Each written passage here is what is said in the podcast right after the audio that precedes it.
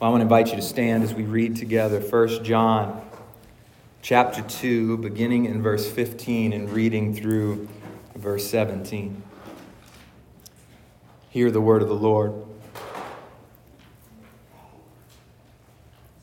John records Do not love the world or the things in the world. If anyone loves the world, the love of the Father is not in him. For everything in the world, the lust of the flesh, the lust of the eyes, and the pride in one's possessions is not from the Father, but is from the world. And the world with its lust is passing away, but the one who does the will of God remains forever. You may be seated. May God bless the reading of his word. I've tagged this sermon this morning, Choose What You Will Love. Choose what you will love. And it seems fitting. I did not plan it this way. It was the hand of God, the sovereign hand of God in the planning of First John, that it happens to be on Valentine's Day. So on Valentine's Day, we're going to talk about this idea of choosing what you will love. You know, at the beginning of the Declaration of Independence, these words are penned. We hold these truths to be self evident that all men are created equal, that they are endowed by their Creator with certain unalienable rights, that among these are life, liberty, and the pursuit of happiness. Now, before before you have the opportunity to think that this is a political sermon, let me say it is not. I know there has been a lot of political things happening, but this is not a political sermon. This is merely an illustration. In those words, though penned by the founding fathers, likely unbeknownst to the writers, there is a theological backing for these ideas. And I say unbeknownst because, as you have heard me say before, I do not believe that this is a Christian nation. I do not believe that it was set up to be a Christian nation. The reason for that is that there is such a thing as a theocracy, a government where God is seen as the supreme ruler and governance flows from a reverence for Him. But our founding fathers did not set up a theocracy, they set up a democracy. We can talk more about this later because it's not the point of the illustration. But the point again is that, likely, unbeknownst to the writers of the Declaration of Independence, there is theological backing to make the claim that all men may pursue life, liberty, and the pursuit of happiness. And what I mean is that life and liberty and the pursuit of happiness are not things that are opposed to God. For example, in John 10:10, 10, 10, Jesus says, "A thief comes only to kill and destroy. I have come so that you may have life and have it in abundance." There's the life. Galatians 5:1 reminds us, "For freedom Christ has set you free. Stand firm then and don't submit again to the yoke of slavery." That's liberty. And at the beginning of the Sermon on the Mount, Jesus teaches what we know to be the Beatitudes. Blessed are the poor in spirit, for the kingdom of heaven is theirs. Another way that you could translate blessed in the Beatitudes is happy. Happy are the poor in spirit, for the kingdom of heaven is theirs. That's the pursuit of happiness. So, in some regard, these words that were penned by the founding fathers point to things that God wants for His creation, gifts that God gives to His children through His Spirit. But the problem, the problem for America, the problem for the founding fathers came immediately in that they thought, they thought that they could find those things in the nation itself.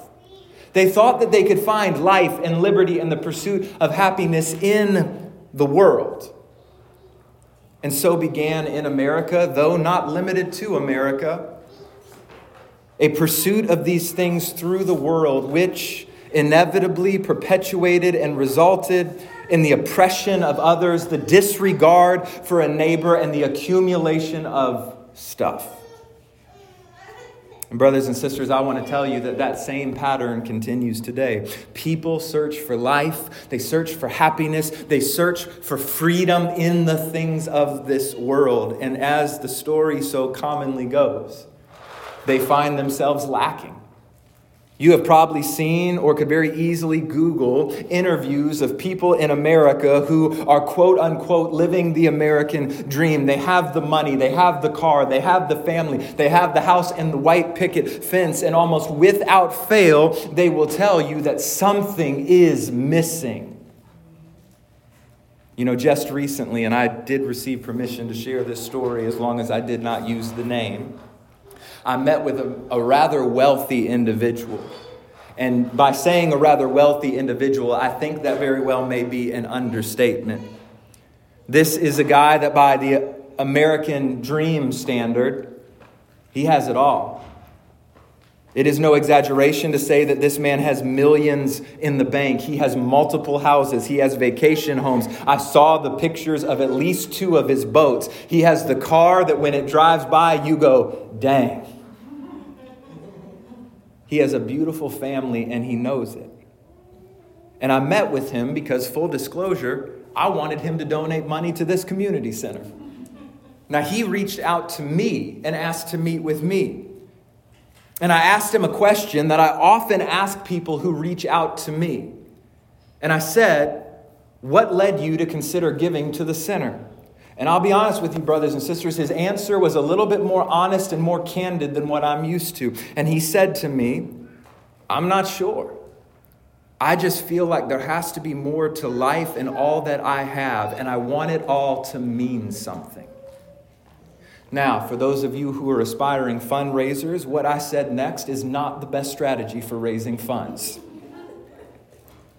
But I looked this man in the face and I felt a sense of compassion, and I said to him, Oh, brother, you won't find that by giving to the sinner. And I proceeded to tell him that we were meant for more than this world. And what this world offers, no matter how much you gain, it will never satisfy. And being in the midst of First John, because of this series, the passage that we just read is the passage that I took him to. Do not love the world, nor the things of the world. If anyone loves the world, the love of the Father is not in him. For everything in the world, the lust of the flesh, the lust of the eyes, the pride in one's possessions, is not from the Father, but it is from the world. And the world with its lust is passing away, but the one who does the will of the Father remains forever. You see, what John is communicating to his readers is, is what it looks like to live the true Christian life, a life whose meaning is not grounded in this world. And in essence, he tells them to choose what you will love. The true Christian life is marked by an unending and enduring love for God and not a love for this world. And what John wants his readers to understand, hear me, is that this is a non negotiable for the Christian. And you see this in the very first verse that we read. And what I want you to take note of is, you know, we've been working through the book of First John. We just now got to chapter 2, verse 15. And I want you to note that what we read at the beginning of verse 15 is the first command that has been given in the entire book. The first command that John gives to his readers while trying to encourage them to live the true Christian life. And so, what is the command? Well, here's the command do not love the world or the things of the world. Of all the commands that God could have given, of all the things He could have communicated in terms of living the true Christian life, where He begins is with this idea that a Christian cannot love this world, that a Christian cannot love the things of this world. See, John understands that to be a Christian by definition is to be Christ like. And the Christ that we are to be like has a kingdom who is not, it is not of this world. Jesus says in John 18, verse 36, My kingdom is not of this world. He goes on and says, If my kingdom were of this world, my servants would fight so that I wouldn't be handed over to the Jews. But as it is, my kingdom is not from here. And in light of this fact, brothers and sisters, all throughout Scripture, we are reminded that this world is not where our focus should be. Take, for example, Romans 12, 2.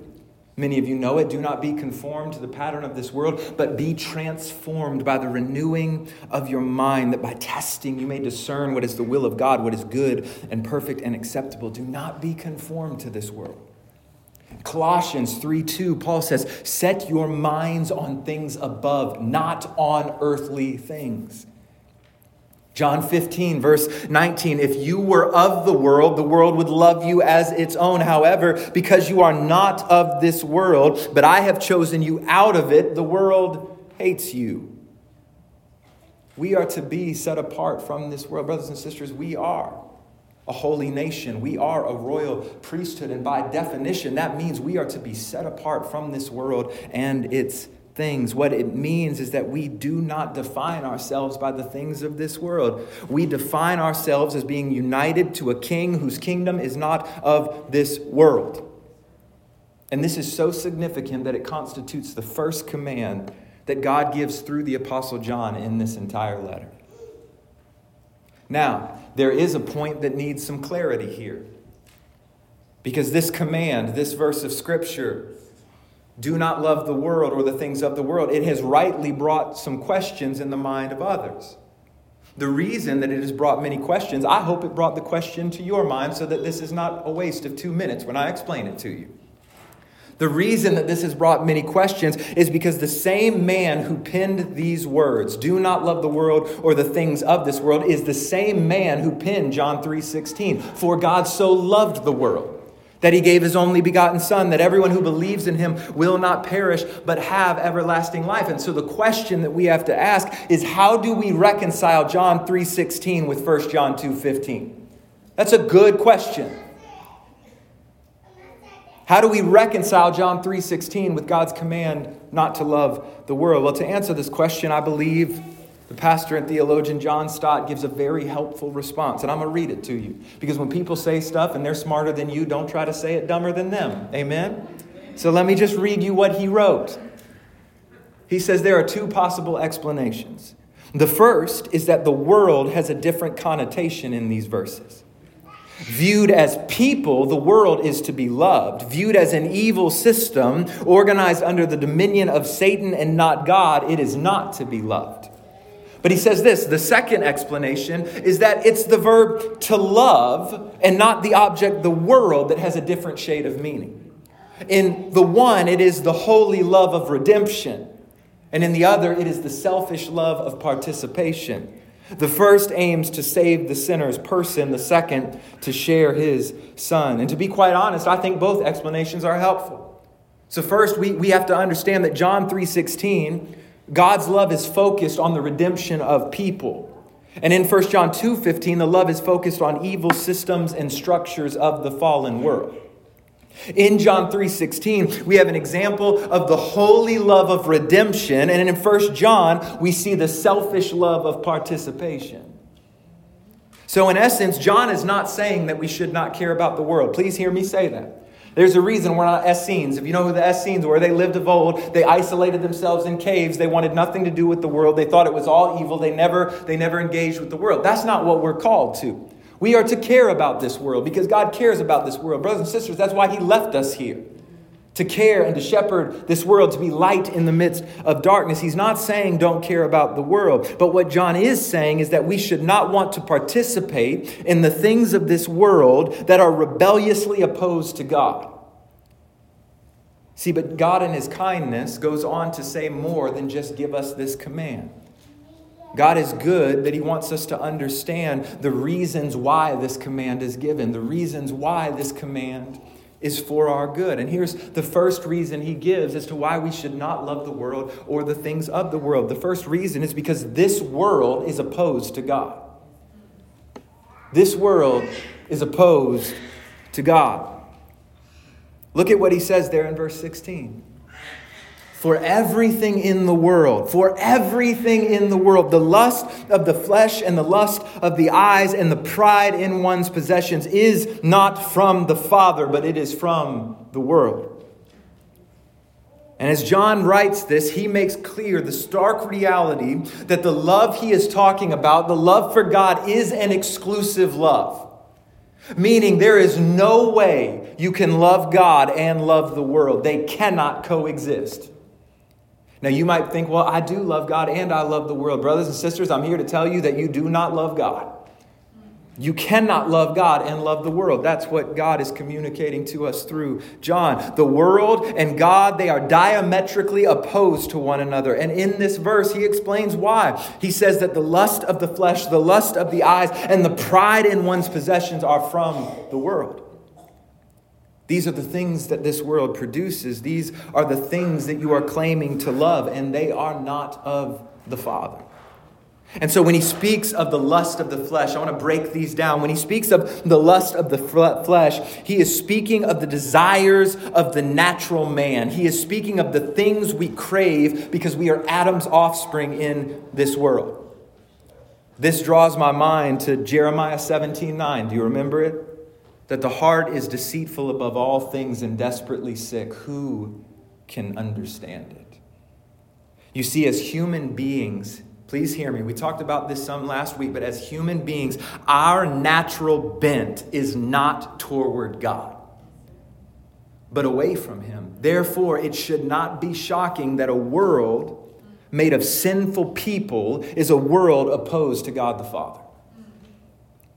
But John not only speaks of this internal opposition, these natural desires that flow out of his, he not only speaks of the lust of the flesh, but he also draws our attention to the external opposition to God produced by the world. So our desires are opposed to God in the natural man, and then we look out at a world and we see things that are opposed to God that are produced by the world. He speaks of the lust of the eyes. And I love how what one commentator notes about this second opposition to God, the lust of the eyes. He says, This second seems to indicate temptations which assault us not from within, but from without through our eyes. This is the tendency, listen to this, to be captivated by the outward show of things without inquiring into their real values. He goes on, he says, Eve's Eve's view of the forbidden fruit as pleasing to the eye, Achan's covetous sight among the spoil of a beautiful robe of Babylon, and David's lustful looking after Bathsheba as she bathes are obvious examples. It will include, listen to this, the love of beauty divorced from the love of goodness.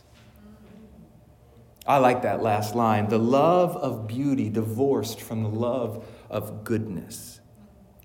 And if that is not an accurate description of the lust of the eyes, I don't know what is. It is seeing something as beautiful and desirable and attractive while failing to examine if it is good. Young man, young woman, do you know why you look at that stranger walking down the street and your mind wanders to a place of lust? Because you love beauty without a thought of goodness. Brother and sister, do you know why you feel so trapped by the images on your computer screen? Do you know why the phone in your hand seems like a handcuff to lust? Because you love beauty without a thought of goodness. And I want you to hear me say this God, in His goodness, designed us to be a people who delight in beauty. My wife's fine, okay? She's beautiful. I see it, I love it, I savor it.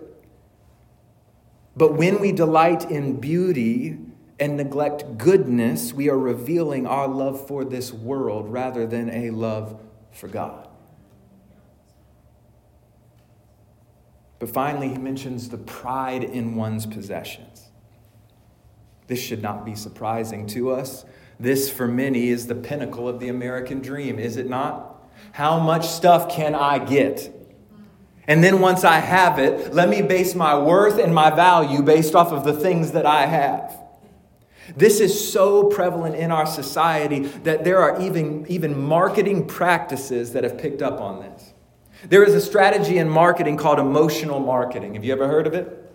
And in emotional marketing, what they do is they try to sell you something by playing off of your emotions. But one thing that they have noticed is that they have the most successful response if they can elicit an emotion of fear, but specifically, a fear that you are less than and missing out if you don't have this particular thing, and it works.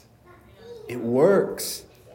And it works because this world produces a pride in one's possessions, a sense of value based on what we do or do not possess in this world. I know it works, but they've gotten me with it. I don't need the iPhone 73. I don't need it. Mine works fine, but I feel like I'm missing out if I don't have it. I feel like I'm less than. I ain't even to talk about you, you Android users, okay? I struck a nerve there. I apologize. It works because we will often derive our sense of value and worth off of the things that we have. This is pride in one's possession.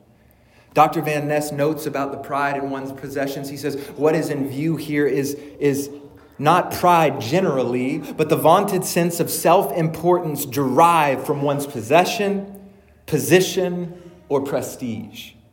Now, one thing that Van Nest understands in that description that he gave is that a pride in one's possessions can extend beyond physical possessions and include perceived power and position and prestige.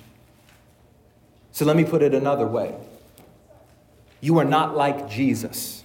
You are not showing a love for God because you don't boast in your physical possessions if all the while you are fighting to maintain this sense of power that you think you have. Whether that be because of your ethnicity, whether it be political, whether it be your platform. So I'm going to put it as plainly as I can with an example that we see prevalent in our society.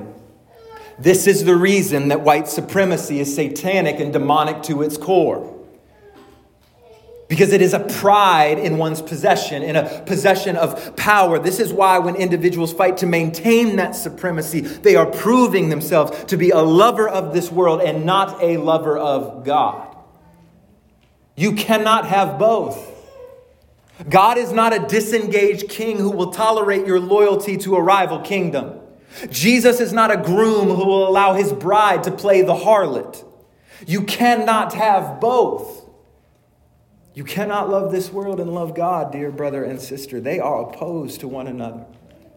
And I want you to hear me. Though God is sovereign, though he sits on his throne for a time, he has allowed Satan to have dominion over this world, and what this world produces is opposed to God. John's going to make this very same claim a few chapters later in 1 John 5 19, where he says, We know that we are of God, and the whole world is under the sway of the evil one. The world is opposed to God. But that's not the only reason that John gives for why we should refrain from loving the world and the things of this world. Because not only is this world opposed to God, but the second reason he gives is that this world is passing away. This world is passing away. Look at the beginning of verse 17. He says, And the world with its lust is passing away. You see, what John is trying to help his readers to understand is that any satisfaction, any delight, any pleasure that is derived from the things of this world will not last. They will never truly satisfy. They are fleeting. They are fickle. And when this world comes to an end, or when we come to the end of this world, the desires of the flesh, the lust of the eyes, the pride in our possessions, they will not satisfy us into eternity. See, John wants his readers to understand that a love for this world, it'll never satisfy. The pleasures of this world are fleeting, they will never satisfy. And, brothers and sisters, I think that if we are honest, everyone in this room can testify to the truth of that. That the pleasures of this world do not satisfy long term. Every one of us can testify to the fact that this world will never fully satisfy. Yes, it will satisfy for an instant, but it will not last. Many men and women have found themselves addicted to substances, addicted to pornography, addicted to lust, addicted to relationships, addicted, addicted to popularity, addicted to the accumulation of stuff, not because it does not satisfy. It does, but only for a moment. It is an insufficient satisfaction, which is why an addiction develops because you need more and more and more and more and more. And no matter how much more you get, you still feel broken and empty. You have to run back for more and more and more, and yet the more you pursue, the emptier you feel. And this is not a unique experience, uh, not unique to the American experience. This is not just limited to the pursuit of the American dream. This has been the pattern of humanity since Adam and Eve, where we have pursued satisfaction in lesser things. We have sought delight in lesser things.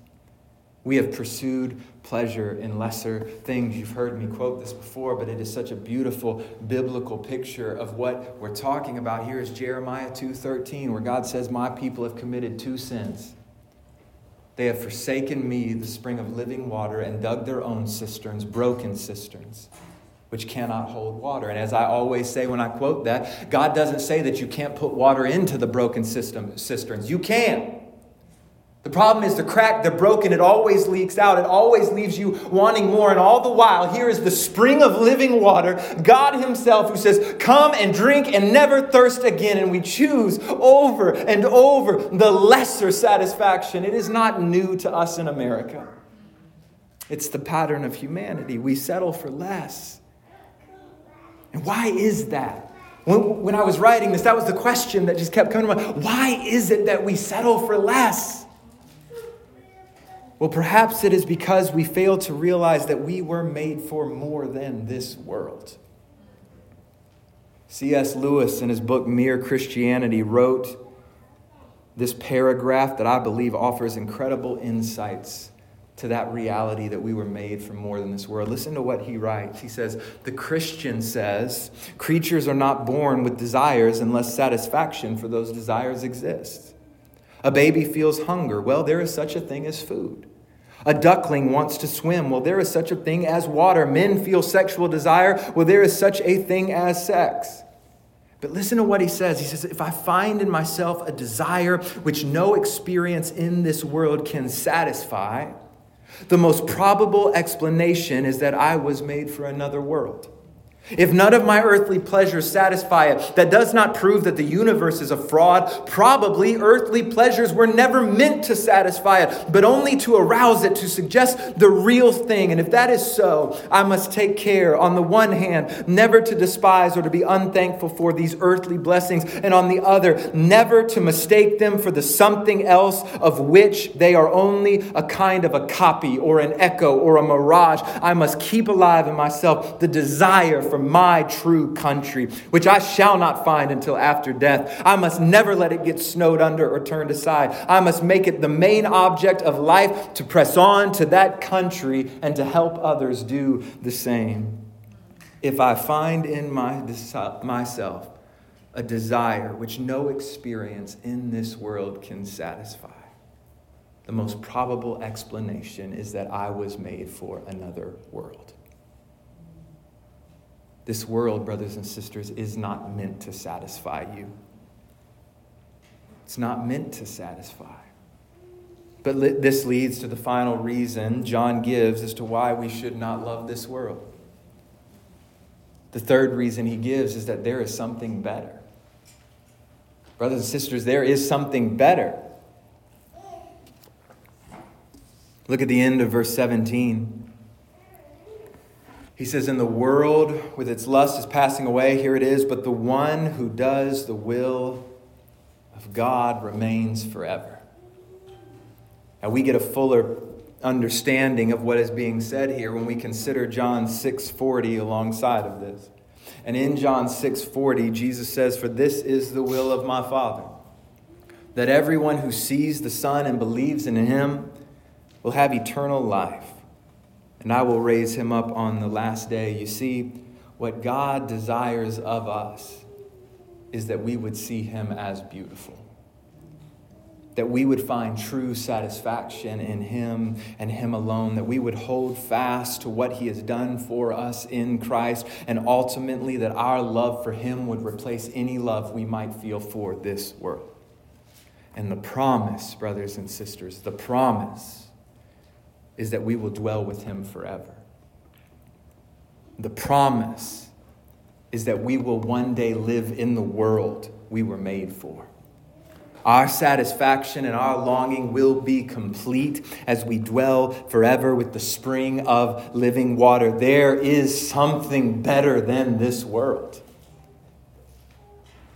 Now, let me tie this back into this overall idea of the true Christian life. Why does John say all of this? Why is John pushing so hard for a love for God and not a love for the world in the midst of the overarching context of living the true Christian life? Well, here's why. Because this belief, this love of God, this understanding that there is something better, it will push us to live the true Christian life here and now. It will push us to be faithful in the midst of a world that is dying dominated by, by darkness, a love for God changes how we live.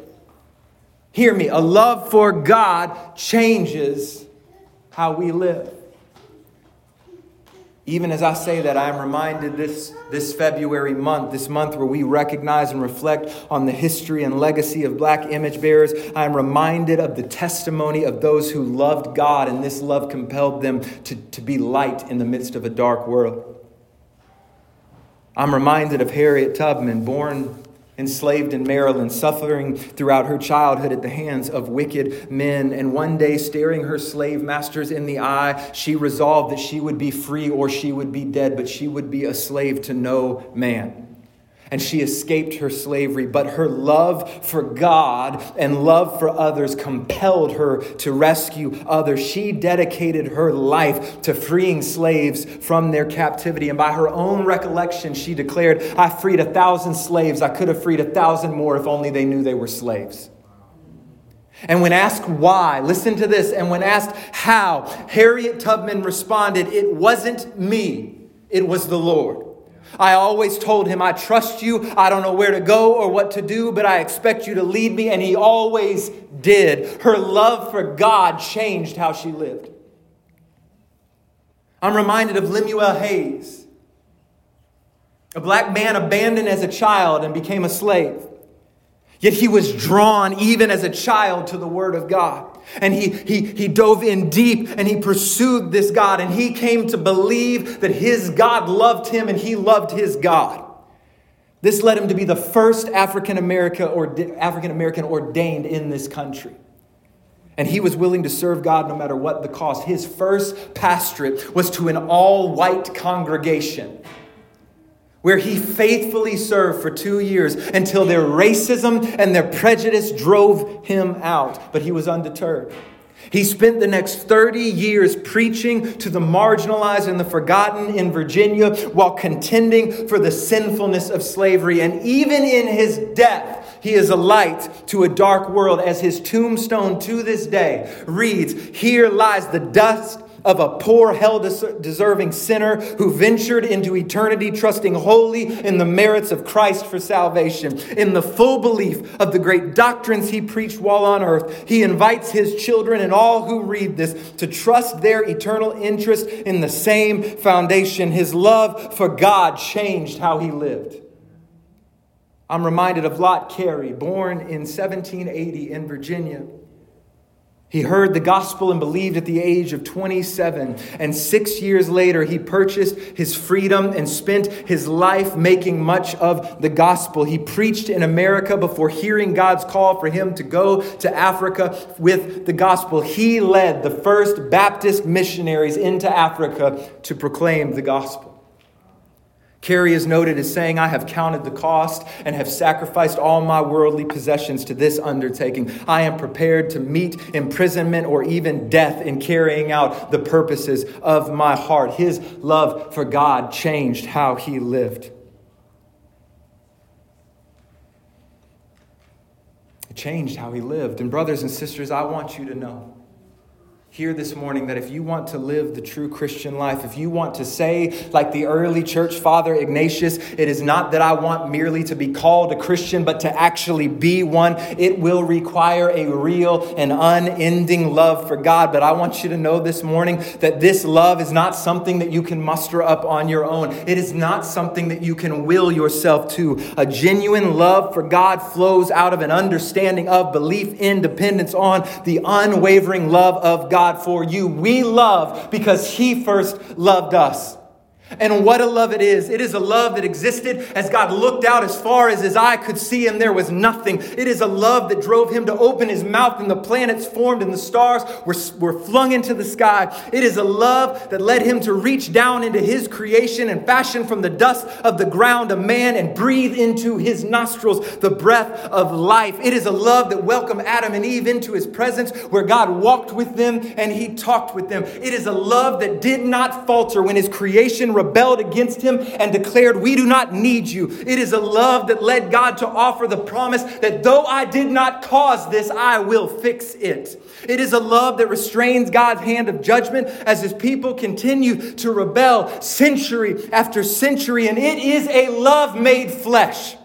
When we could not get to God, love came down. It is a love that is perfectly known in the person of Jesus Christ. It is a love that walked with us, that wept with us, that laughed with us, and lived among us. It is a love that propelled the Son of God to be pierced for our transgressions and crushed for our sin. It is a love that substituted the perfect Son of God in our place to pay the penalty for our sins. It is a love hung high. It is a love stretched wide as the perfect Son of Man breathed his his last breath that we might breathe life again. And it is a love victorious. As three days later, on Sunday morning, Jesus walked out of that grave.